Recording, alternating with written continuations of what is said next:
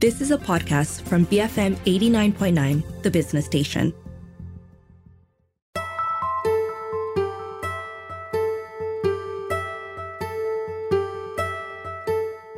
BFM 89.9, the business station. Welcome to Matt's Mattsplained today. My name is Rich Bradbury. Of course, I am joined by Matt Armitage from Culture Pop. And in case you didn't listen to last week's episode of Matt's Mattsplained, it was all about quiet quitting. Uh, a movement where people refuse to do anything uh, except their job. Uh, as I'm only here to ask questions, I've decided not to introduce this week's episode. Hey, Rich. Um, no, that's absolutely fine because I was only going to use the intro to get you to start a, a scurrilous rumor anyway. So you've probably just dodged a, a lawsuit. So n- no issues. Um, but it's actually rumors and lawsuits where we're starting today. Um, in case you'd missed the press release, the gossip news site Gawker is back in action. It uh, actually launched very quietly about a year ago, and it spent the last few months sort of uh, re cementing its reputation for fair and balanced news. Um, were you, uh, yes, uh, were you a fan of the uh, the original site, the original Gawker? Uh, well, I mean, I, I, read it every now and again. You know, I, was I a subscriber? Not really. Did I take interest in the Hulk Hogan story? Absolutely. Yeah, I mean, kind of the same as me. I was actually a lot more interested in um, Gawker's other media sites, uh, most of which are still running. Things like, you know, Gizmodo, Lifehacker, mm. um, Jezebel. Nine, I think. Uh, yeah, that's been merged with uh, Gizmodo. Uh, Jalopnik, if you're into the cars as well. Yeah. Um, but most of those sites still operate as kind of a group. They were bought by uh, the US media group Univision, which runs a lot of uh, Spanish language TV stations in the US. But Gawker itself uh, is now under the uh, Bustle Media Group. Um, and also, you know, check out some of their sites. Um, Inverse and Mic are both really good sites if you want kind of a fresh look at tech and innovation and pop culture. Um, now, Richard sort of alluded to the backstory of Gawker a bit.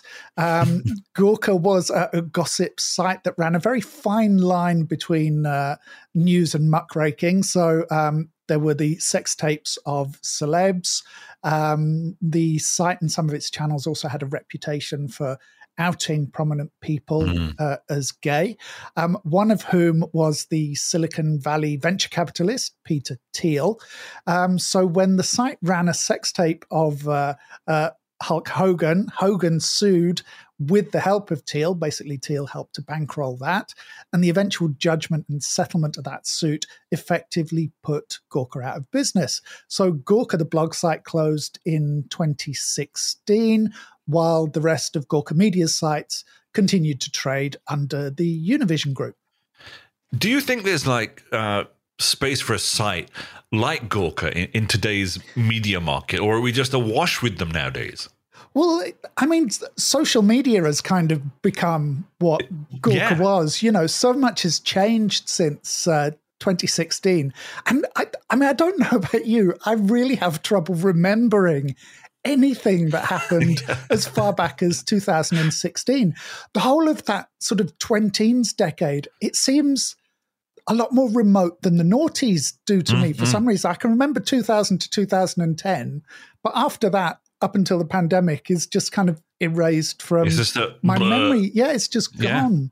Yeah. Yeah. Um, you know, there was a lot of discussion at that time about whether the, the Gawker trial would set a precedent for very rich people suing news media they didn't like out of existence. Mm-hmm. Um, but then we entered the era of fake news, and all the rich people realized that they don't need to sue them out of existence. They just need to make public appearances and say, fake news along with fake a side news. order of yeah of word salad and it goes away.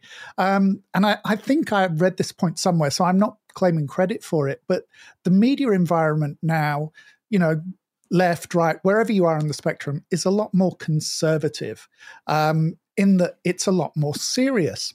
Maybe it's down to the age of uncertainty that we're living through. Maybe it's down to the changes from the pandemic but things are a lot less silly. we hmm. seem to take everything seriously. Even having fun is something that we take seriously. Except on this show, of course.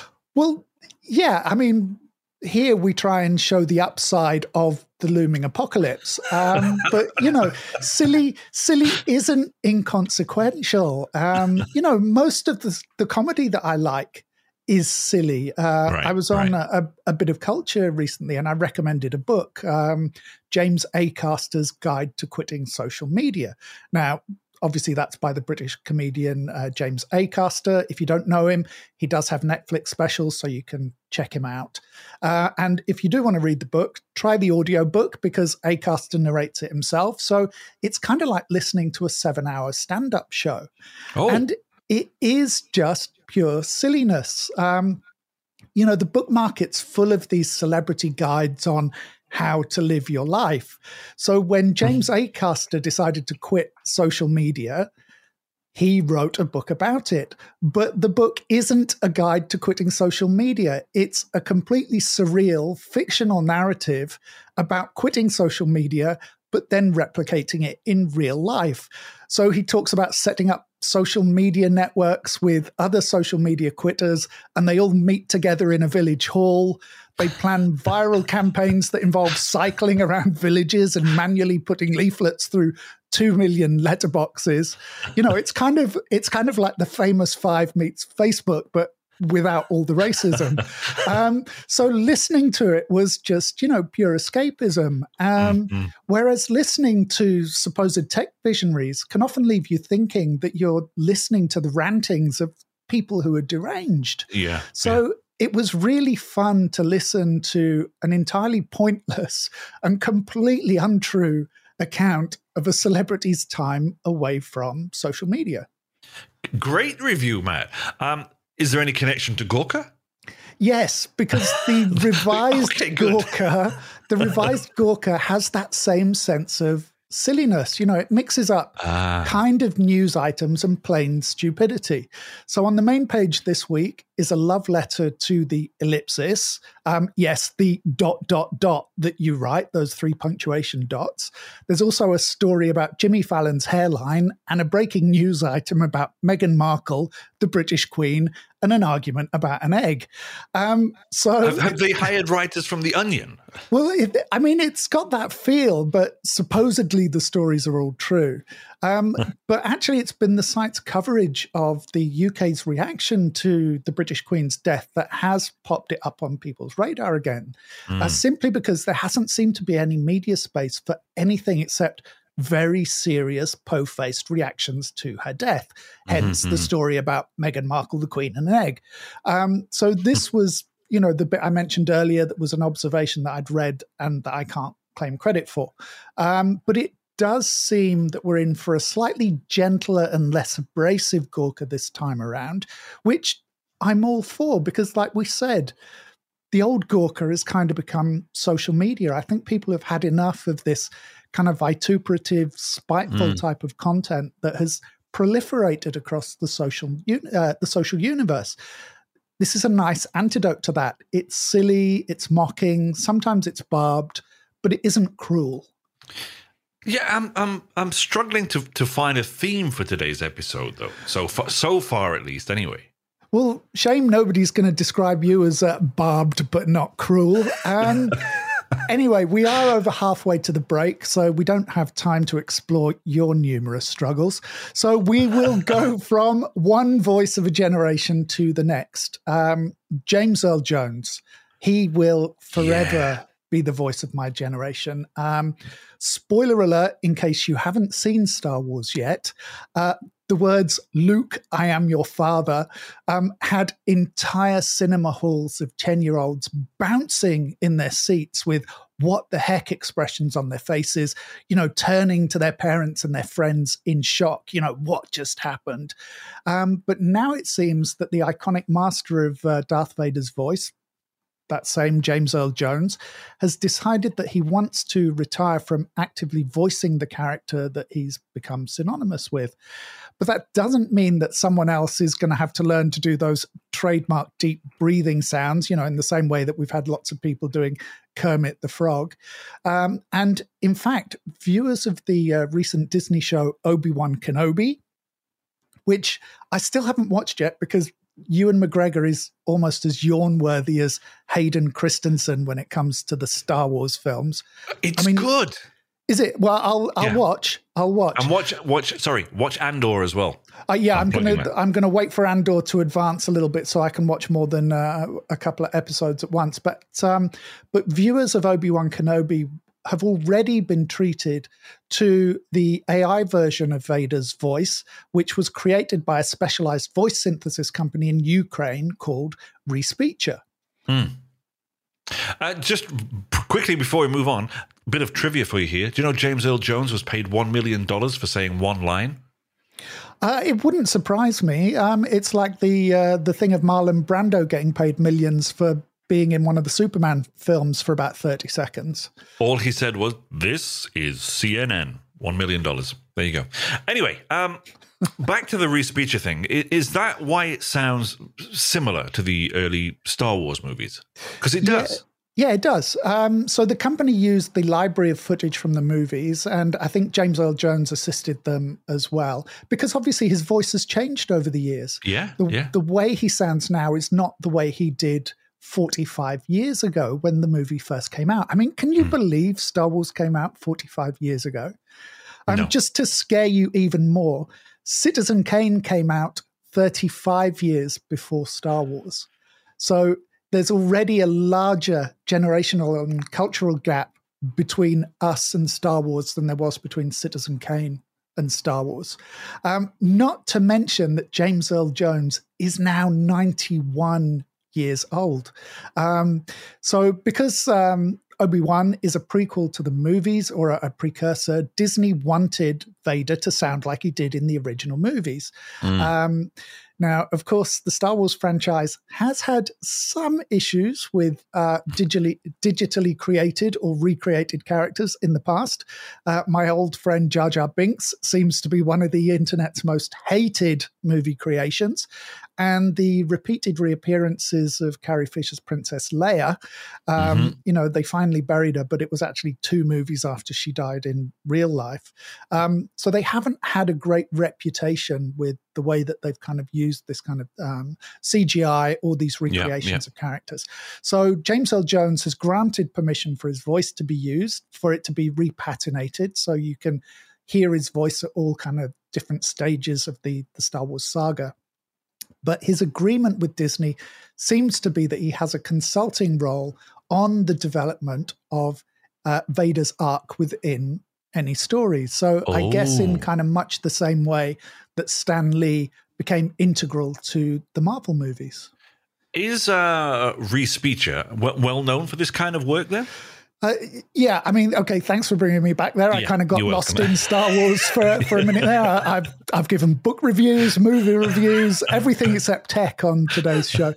Um, there's a, a, great piece uh, on Vanity Fair by the writer uh, Anthony Breznican about the company. So Respeecher has become the go-to company for creating these kind of um, uh, official speech-to-text deep fakes, and according to Disney's uh, reps, it's able to capture the emotional quality of the voices uh, it creates with a lot greater depth than its rivals. Um, so much so that if you search YouTube for a compilation of all the Vader clips from that Disney show, uh, you wouldn't really know it's a machine. I mean, it just mm. sounds so so natural.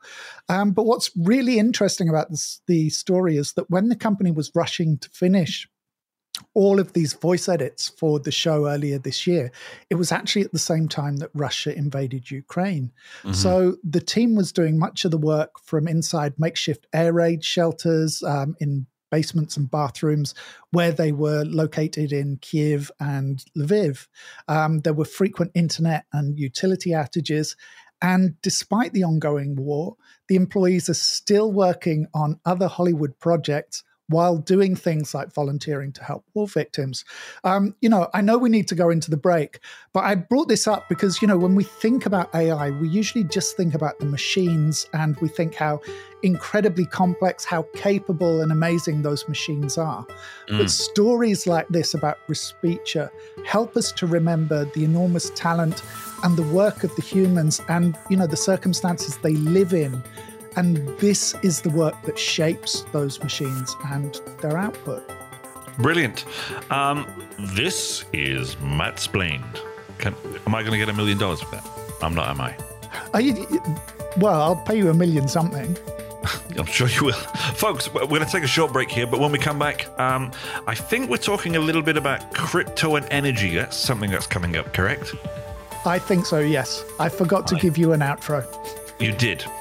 This is Mattsplained here on BFM 89.9, the business station.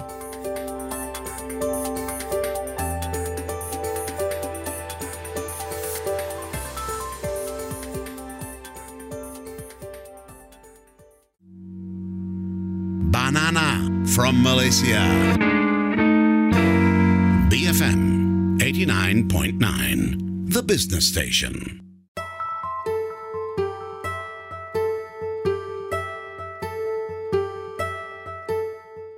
BFM 89.9, the business station. Welcome back to Mattsplained. I'm Rich Bradbury.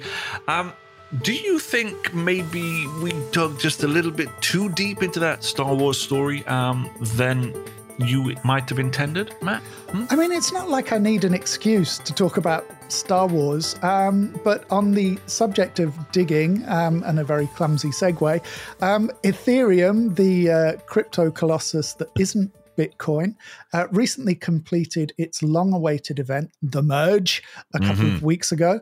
Um, without getting too deep into the weeds, um, it basically means that Ethereum moved from being what's known as a proof, uh, a proof of work currency, meaning that a decentralized network of servers help to validate uh, the blockchain. And in turn, uh, the people running uh, those servers were rewarded with new um, Ether tokens. Uh, that's basically the crypto mining process that uh, people talk about. And that's that thing that's very energy intensive. Mm-hmm. You know, that's long been one of the arguments against cryptocurrencies and blockchain related commodities like NFTs because the energy required to mint tokens and sustain those blockchains uh, is excessive and unsustainable. Um, yeah. So, you know, when you scale it up, um, it could prevent the widespread adoption of blockchain based systems simply because they'd be too costly and any energy efficient to inefficient rather to maintain. Um, because the new staked protocol requires less verification, um, the process is much less energy intensive. As a result, fewer tokens are awarded to these systems that then help to verify the blockchain. Now, as somebody who um, does in fact own Ether, uh, putting my hand up here, and I already know the answer to this, but I am going to ask you as if I don't know the answer, as if I'm just some nobody on the street. What kind of energy savings are we likely to see as a result of these changes, Matt?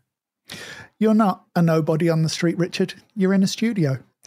Um, well, usually we'll say something like, this is a, a 2% energy reduction. Okay, I, I, apologize for that last one. It was very cheap. Yeah. Um, uh, you know, usually we say something like this is a 2% energy reduction um, because the energy consumption is uh, so enormous. Mm. You know, 2% still represents blah, blah, blah, whatever. Mm. Um, but very rarely do you get to say something like this. The energy savings are 99.5%. Now, I'll say that again in case anyone thought I stuttered or misspoke um, or insulted anyone, as I did a few minutes ago. That is a cut of 99.5%. Now, oh. some some estimates put the network's energy use at uh, roughly equivalent to that of Hong Kong. Mm. Now, I don't know if anyone remembers those satellite images from a few years ago, the ones where the satellite captured images of South Korea and Northwest China at night. So you had all these bright spots from towns and cities and road networks, and this huge black space in the middle, which was North Korea.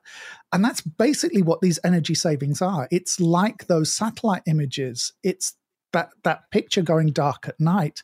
Yeah. It's like we've lost a country's worth of energy emissions just with the flick of a switch.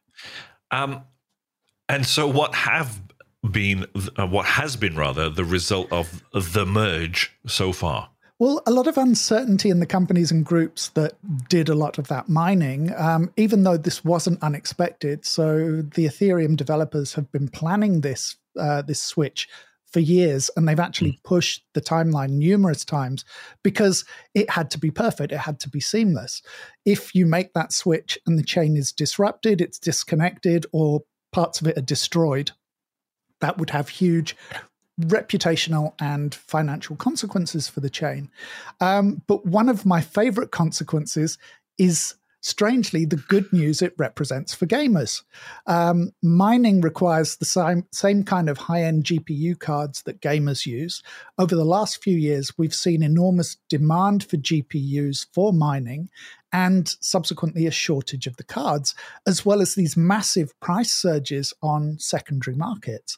Uh, this year, we've seen a glut of uh, uh, used graphics cards hitting sites like eBay, um, not just because of Ethereum. The plummet in crypto prices this year has made mining for a lot of the chains unprofitable. So a lot of miners have been selling off their hardware, and makers like Nvidia have reported very soft demand for many of their high end products. Mm-hmm. So these changes with Ethereum only add to that situation. So if you're thinking about updating your gaming rig to a state of the art graphics processing unit, now is a really, really good time to, to go shopping, especially on that secondary market. And how have the um, markets uh, responded to the merge? Well, this is the thing. In theory, the merge should make Ethereum more stable because people can choose to invest in the currency and then choose to stake their ether. Uh, so, you know, it's backed. It's more like a traditional currency or asset in a lot of ways. But that transition has drawn the attention of um, uh, Elon Musk's good old friends at the Securities and Exchange Commission. So, the head of the SEC, Gary Gensler, made uh, comments to the Wall Street Journal recently that indicated that the commission may view the new structure of the uh, currency in the same way that it views securities. And that could lead to much greater um, oversight and regulation. So, as a result, since the merge, prices have been volatile and the currency is down oh, by about 10%, I think, over, over the figures of last month. I mean, this is incredible, man. I mean, absolutely incredible. We're actually in danger of turning into a proper tech show. I know book reviews, tech show. I mean, what what more could you ask? Um, but it's okay. Uh, I'm going to talk about space now, so everybody can switch off and and leave. But um, I like space. I'm I happy this week. Okay, I know. Yeah. Um, uh, earlier this week, NASA did something unthinkable. They crashed one of their rockets into an asteroid. Now, normally this would be the worst kind of news. Um, no space agency wants to lose contact with a craft during mission, but this was a little bit different. On Tuesday, NASA's DART spacecraft was deliberately crashed into a 160 meter wide asteroid called Dimorphos, which is about 10 million kilometers away from Earth. Now, there are a bunch of things that are astonishing about this. For starters, that we can spot uh, an asteroid that's the size smaller than the Eiffel Tower, um, that's 10 million kilometers away, we can see it. Um, it's doubly astonishing that we can then pilot a ship into it and that it only missed the center mass by about 17 meters. I mean, that That's is, bonkers. I mean that yeah, that's just a bonkers level of accuracy. Um, and the purpose of the launch and crash wasn't just to see how accurately we can throw something into space. Um, it was to do that thing that we see in space movies all the time, to see if you can change the course of space rocks by blowing them up with rockets. Well, not blowing them up, but just hitting them with rocket uh, with rockets. So DART stands for Double Asteroid Redirection Test. Um, I mean, firstly, it's just a cool name for a spacecraft. Yeah, yeah. Um, and they were trying to redirect two asteroids. You can actually watch the crash on NASA's YouTube channel, and the DART was sending back high res images every few seconds up until the moment of impact. So the, there are these incredible shots of the rocks littering the surface of the asteroid just before it hit. And what are the chances that they interrupted somebody's lunch, eh? Well, you know, it's probably not the asteroid that Bruce Willis marooned himself on in uh, Deep Impact. Um, you know, imagine if the last uh, shot the probe sent back was a close up of Willis's face as he realizes, oh no, it's not a rescue mission. Um, I imagine he yeah. Well, yeah, or, or, some things that we can't say on air. Um, you know, it will be a few weeks before NASA and scientists at uh, John Hopkins University's Applied Physics Laboratory um, know if it was actually successful in shifting the rock's orbit. Um, as I said, DART stands for double asteroid redirection. So Dimorphos orbits a larger rock in what's known as a binary system.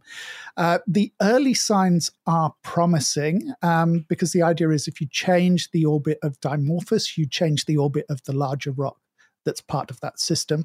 Mm. Um, it would show that if this is successful, we do have a defense system to prevent the kinds of impacts that wiped out the dinosaurs. And in case you are a disaster tourist, um, there's no chance that NASA has nudged the rocks into an intersection orbit with Earth, because I know some people will be worrying about that. They chose these rocks because they pose no threat to our planet either before or after the test. Okay. Um, you've got more impacts for us, right? I do. Um, so, Hurricane Fiona is a, a, Category One storm that brought extensive damage to uh, Puerto Rico, uh, knocking out most of their power grid over the last sort of week or so. Uh, it also did a lot of uh, damage on the east coast of Canada, where coastal homes were swept away by surging tides. Now, as part of a pilot program uh, with a startup called Saildrone, the US National Ocean, uh, Oceanic and Atmospheric Administration, NOAA, um, sailed one of seven sail drones operating in the Atlantic and Gulf of Mexico into the eye of the hurricane where it's too dangerous for most ships to venture knowingly. Um, they sent it in there to take video footage and uh, collect data amongst 20 meter high waves and 150 kilometer an hour winds. So there's some really cool footage of the drone inside the eye. Um, links are in the show notes, or you can just uh, check out NOAA's Twitter feed. The idea is that in the future, drones like this will be able to help scientists better predict the destructive potential of the storms and the tidal surges that accompany them. Sorry, I, you you you won't have seen that, but I was almost just giggling there where you said uh, checking out Noah's Twitter feed. Entirely different idea up in my head, but anyway. Well, I mean, um, if you think about it, it's not it's not that far away. I mean, Noah is an ocean administration, yeah. so they are the Ark. Well, there you go. Now, um, we're almost done. I know that, uh, but it is tradition, as as you know, to round off these episodes with a bit of a weird one, and I'm sure you've got one up your sleeve. Well, I mean, I don't know what world you're living in if you think it's not weird that we can smack a rocket into an astro- uh, asteroid and do the sci fi movie thing, that we can uh, make ourselves a new James Earl Jones. But, you know, I live to please, as everyone knows. Um, if you're not a, a, fan of creepy crawlies, this is my trigger warning, you might want to pretend that the episode just ends here. Um, earlier this month, an international team of scientists led by Kenjiro Fukuda at Riken University in Japan published a paper documenting their creation of, I should have a drum roll for this really, cyborg cockroaches. Yeah. Um, now, I'm pausing here because I know that the idea of cyborg cockroaches raises a lot of questions, chiefly why, uh, how, and is there a DC Universe villain behind it all? So um, let me go with how first, because that's the simpler one. Uh, the scientists chose Madagascar cockroaches because um, they're large. They can grow up to uh, two and a half inches, which I think is about 10 or 12 centimeters, uh, and uh, they're wingless. Uh, my, my, you know, we're going out at lunchtime, right? And, you know, pretty much. And this isn't really helping with listeners' sense of revulsion and disgust. And I, I, know, but the size is actually a crucial factor because it right, allowed right. the scientists to fit the insects with a kind of remote controlled backpack that's powered by solar cells. Now, I can see Richard's face right now, which uh, listeners can't. So um, it, it's a joy.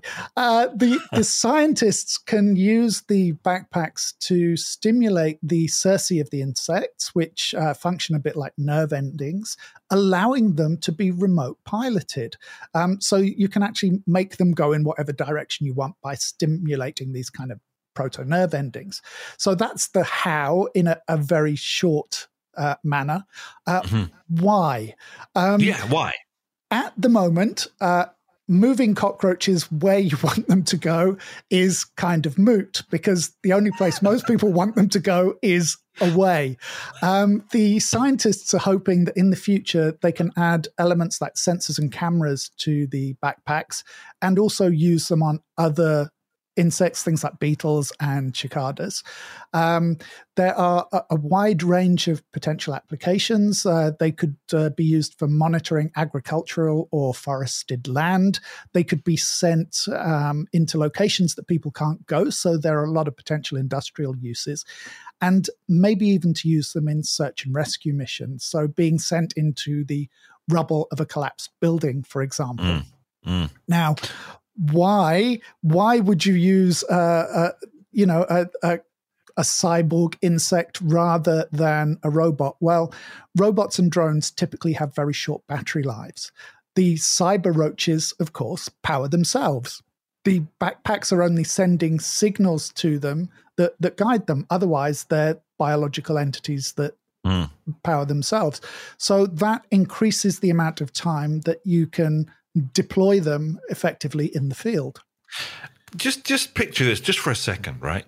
You find yourself buried under rubble, and then the next thing you have a swarm of um, cyber cockroaches crawling toward you, and that that's the the thing that you're looking at, or you can see and feel and he- oh my word, I don't know. Well, take take it a stage further and imagine that Reese Beecher have given them James Earl Jones's uh, Vader voice.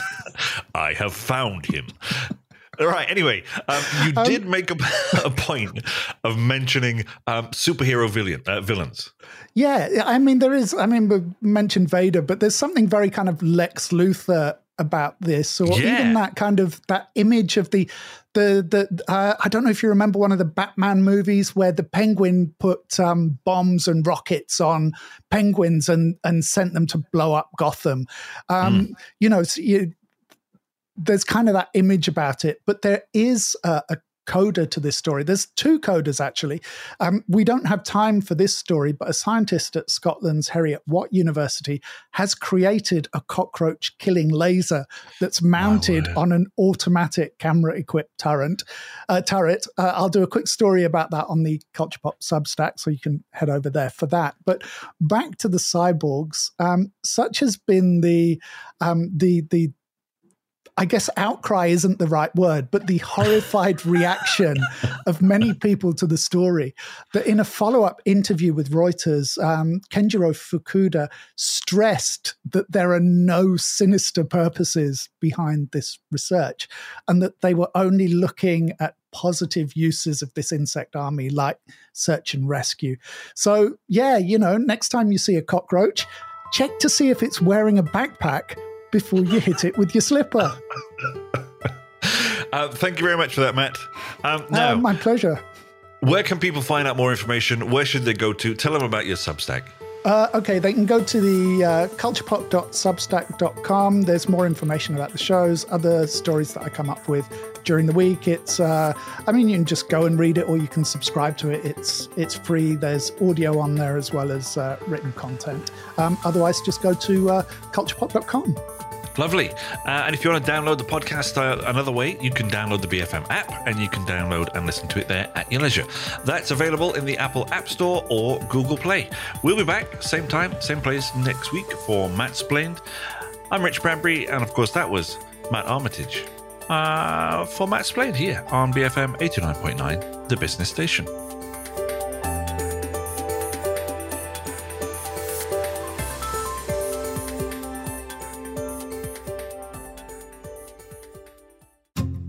Have been listening to a podcast from BFM 89.9, the business station.